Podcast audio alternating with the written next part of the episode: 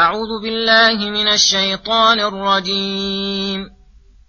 قل يا عبادي الذين أسرفوا على أنفسهم لا تقنطوا من رحمة الله. إن الله يغفر الذنوب جميعا. إنه هو الغفور الرحيم. وأنيبوا إلى ربكم وأسلموا له من قبل أن يأتيكم العذاب ثم لا تنصرون واتبعوا أحسن ما أنزل إليكم من ربكم من قبل أن يأتيكم العذاب بغتة وأنتم لا تشعرون أن تقول نفس يا حسرة على ما فرطت في جنب الله وإن كنت لمن الساخرين. أو تقول لو أن الله هداني لكنت من المتقين.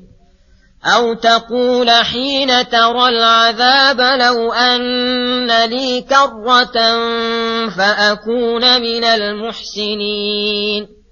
بلى قد جاءتك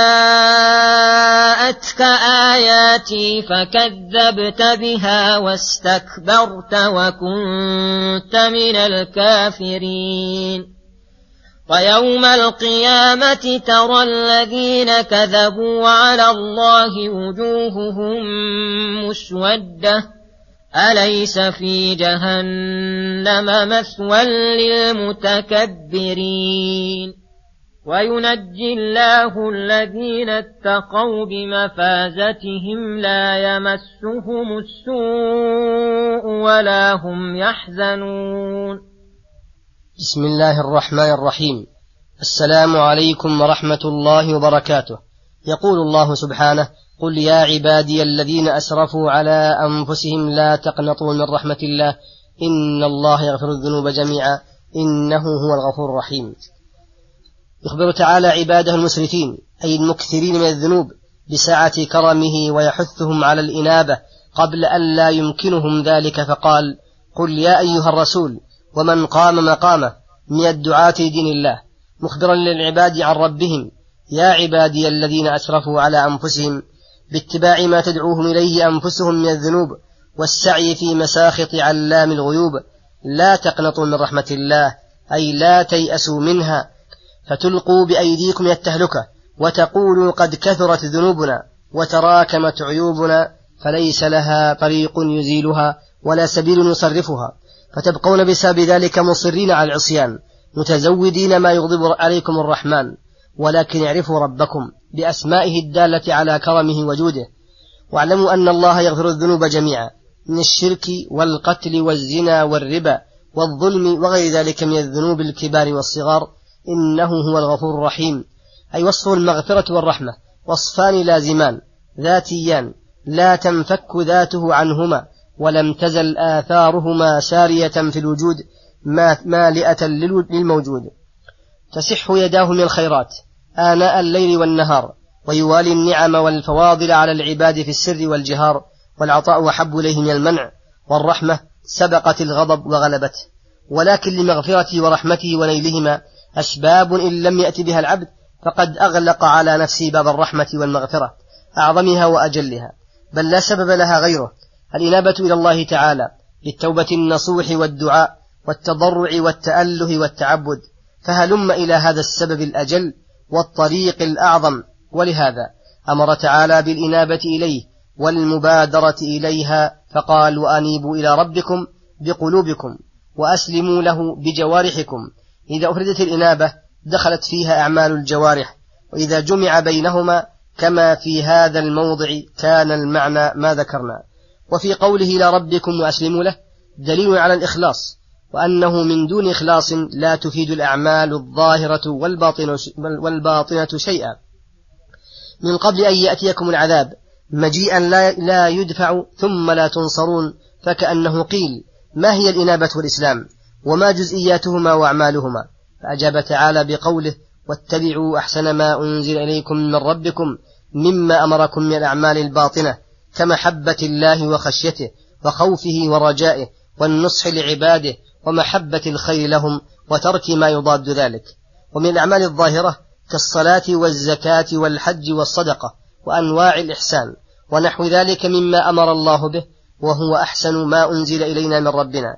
فالمتبع لأوامر ربه في هذه الأمور ونحوها هو المنيب المسلم من قبل أن يأتيكم العذاب بغتة وأنتم لا تشعرون.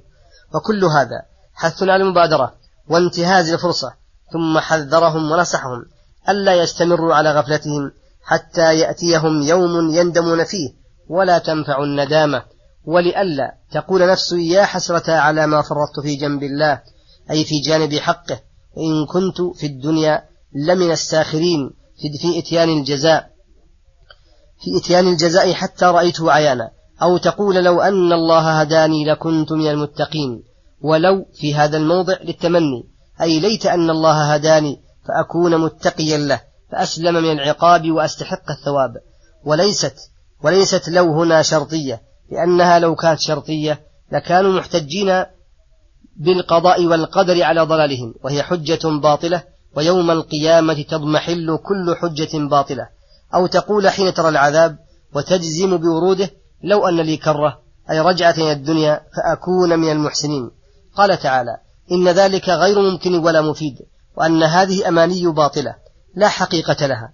إذ لا يتجدد للعبد لو رد بيان بيان بعد البيان الأول بل قد جاءت كآيات الدالة على الحق دلالة لا يمترى فيها. فكذبت بها واستكبرت عن اتباعها وكنت من الكافرين. فسؤال رد إلى الدنيا نوع عبث فلو ردوا لعادوا لما نهوا عنه وإنهم لكاذبون. ثم يخبر تعالى عن خزي الذين كذبوا عليه وأن وجوههم تكون يوم القيامة مسودة كأنها الليل البهيم يعرفهم بذلك أهل الموقف فالحق أبلج واضح كأنه الصبح فكما سودوا وجه الحق بالكذب سود الله وجوههم جزاء من جنس عملهم فلهم سواد الوجوه ولهم العذاب الشديد في جهنم. ولهذا قال أليس في جهنم مثوى للمتكبرين عن الحق وعن عبادة ربهم المفترين عليه؟ بلى. والله إن فيها لعقوبة وخزيا وسخطا يبلغ من المتكبرين كل مبلغ ويؤخذ الحق منهم بهما. والكذب على الله يشمل الكذب عليه باتخاذ الشريك والولد والصاحبة والإخبار عنه بما لا يليق بجلاله أو ادعاء النبوة أو القول في شرعه بما لم يقله والإخبار بأنه قاله وشرعه. ولما ذكر حالة المتكبرين ذكر حالة المتقين فقال وينجي الله الذين اتقوا بمفازتهم أي بنجاتهم, بنجاتهم وذلك لأن معهم آلة النجاة وهي تقوى الله تعالى التي هي العدة عند كل هول وشدة لا يمسهم السوء أي العذاب الذي يسوءهم ولا هم يحزنون. فنفى عنهم مباشرة العذاب وخوفه وهذا غاية الأمان. فلهم الأمن التام يصحبهم حتى يوصلهم إلى دار السلام. فحينئذ يأمنون من كل سوء ومكروه وتجري عليهم نظرة النعيم ويقولون الحمد لله الذي أذهب عنا الحزن إن ربنا لغفور شكور. وصلى الله وسلم على نبينا محمد وعلى آله وصحبه أجمعين. إلى الحلقة القادمة غدا إن شاء الله. والسلام عليكم ورحمة الله وبركاته.